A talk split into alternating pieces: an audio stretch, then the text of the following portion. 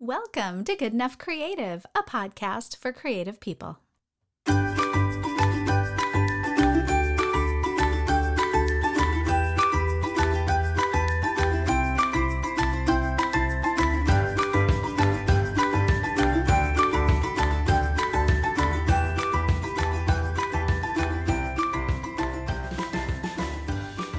Hello and welcome back. I'm your host, Marie Green, and this week we're talking about why you may need a creative pivot and five actions you can take to make it happen.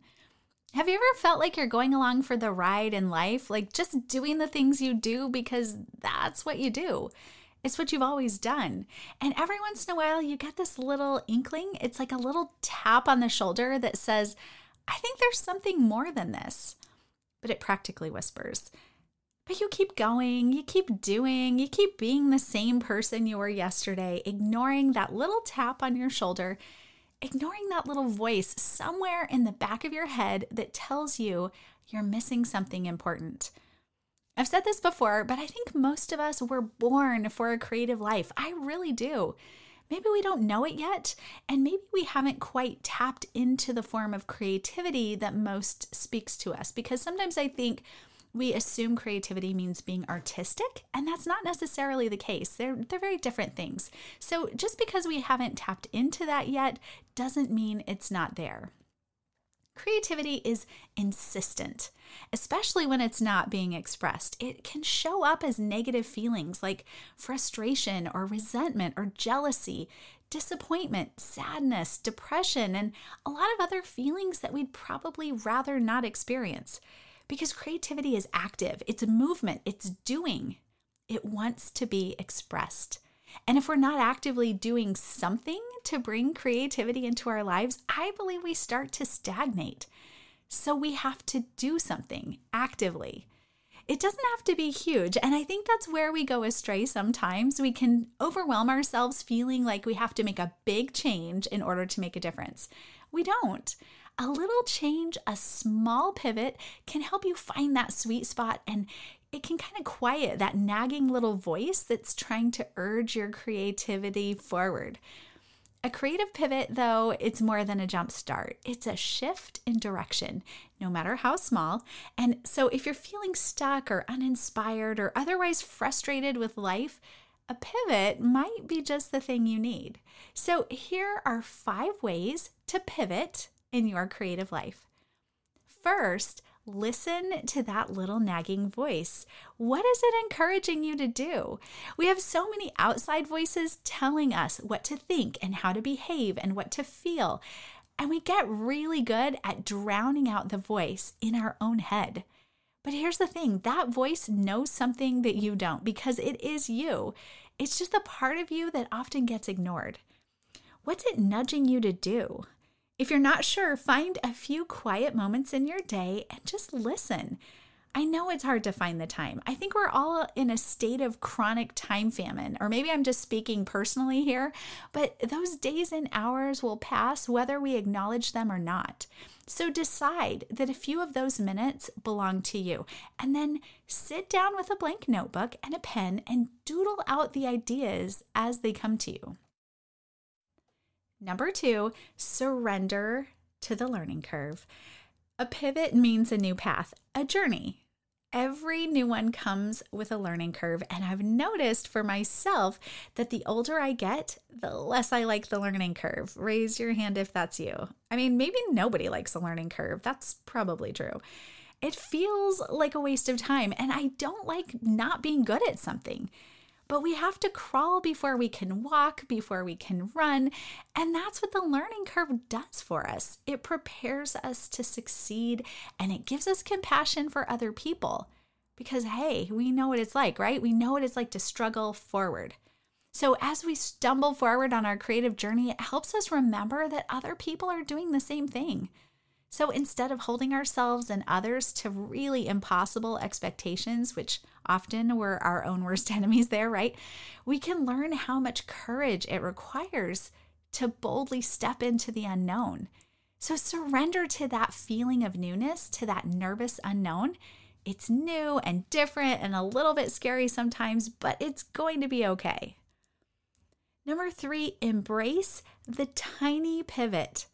I've said this before, but it's worth repeating, and this won't be the last time you hear it either, so you might as well just get used to hearing it from me. But we don't have to make a big shift to make progress. Sometimes it's the tiniest little change that makes all the difference. A pivot is a redirect, it's a change of course, no matter how slight. I was recently reading the book um, Atomic Habits by James Clear. Okay, I was actually listening to the audiobook when I was traveling, but you get the idea. And he talks about a 1% tra- um, trajectory change, like course change, and what a huge difference it can make to your overall progress. I wanted to break it down into something I could use in my real life because I love data, I love numbers, but I love to make it really actionable and applicable to my own life. So I thought about the number of hours I spend awake each day and I calculated what 1% of my day looks like in actual minutes. So I'm awake and active about 17 hours a day, which is like 1,020 minutes. So 1% of that is about 10 minutes. So, according to James Clear, I have the potential to create a life changing shift with as little as 10 minutes a day. The funny thing about the 10 minute time frame is it sounds too short to be important. But at the same time, I can talk myself into just about anything for 10 minutes. Um, I recently got an exercise bike and I decided I'm going to start riding it for 10 minutes each day. Now, feel free to ask me about this later because I need some accountability help. But it's a ridiculously doable amount of time. So, technically, this shouldn't be hard. And but then again, if you've ever pedaled constantly on an exercise bike when you're out of shape, 10 minutes feels a lot longer than you'd think. It feels like an hour. But what it boils down to is this. I suspect that doing something positive or proactive toward a goal for 10 minutes a day is better than doing it for 0 minutes. And in my case of the exercise bike, I bet, or at least I hope, that sometimes I might ride for more than 10 minutes since I'm already there and pedaling and I have to like click my shoes into the pedals. So I'm going to tell you the truth. The first time I rode it, I couldn't get my feet out of them. So I pedaled for a lot longer than I wanted to because I couldn't get off the bike. So I wonder what you could do with 10 minutes a day, even if that's all you could dedicate to this pivot in your life. Honestly, it doesn't even have to be a creative pivot, it can be anything, but it's really helpful to remember that it doesn't take a lot even a tiny little commitment can make a difference in your life. So, speaking of commitments, a pivot requires making a decision to abandon the direction you are going in favor of a new course. Now, again, this doesn't necessarily mean abandoning everything. This can be on a very small scale, but you have to let something go if you want to go somewhere different. Otherwise, your trajectory doesn't actually change, and then well, nothing changes. What do you need to let go of? Maybe it's a mindset thing like perfectionism or excuses or being too busy. Whatever it is, can you commit 10 minutes a day to prioritize creativity in your life or do that other thing that feels important, but you've just not been doing it? Number five, last but not least, a gift to future you.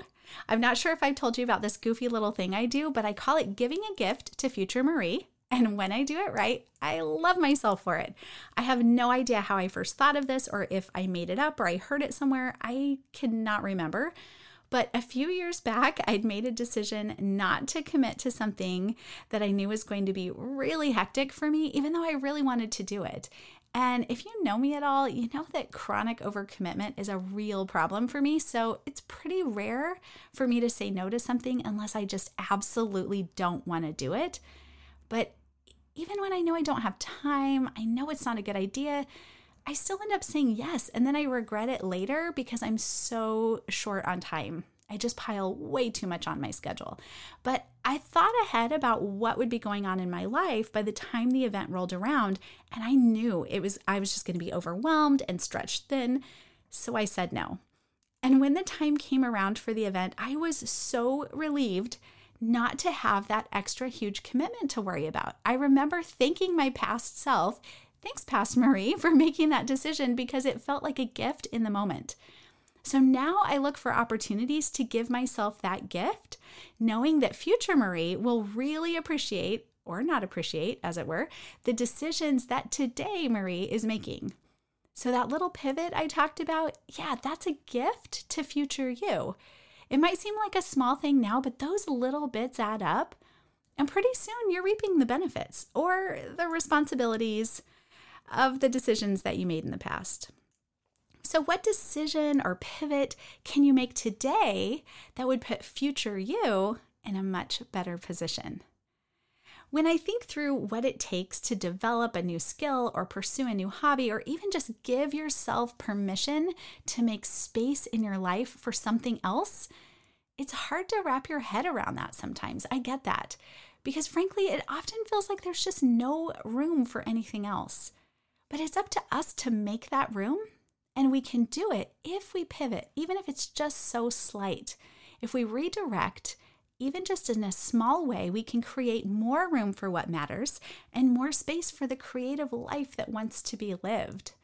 I really do believe that creativity makes us burst at the seams if we don't express it. So take a breath, turn on your heel, pivot if you need to, give a gift to your future self by committing just a little bit of time today and tomorrow, even if it's just 10 minutes, to embrace your creativity.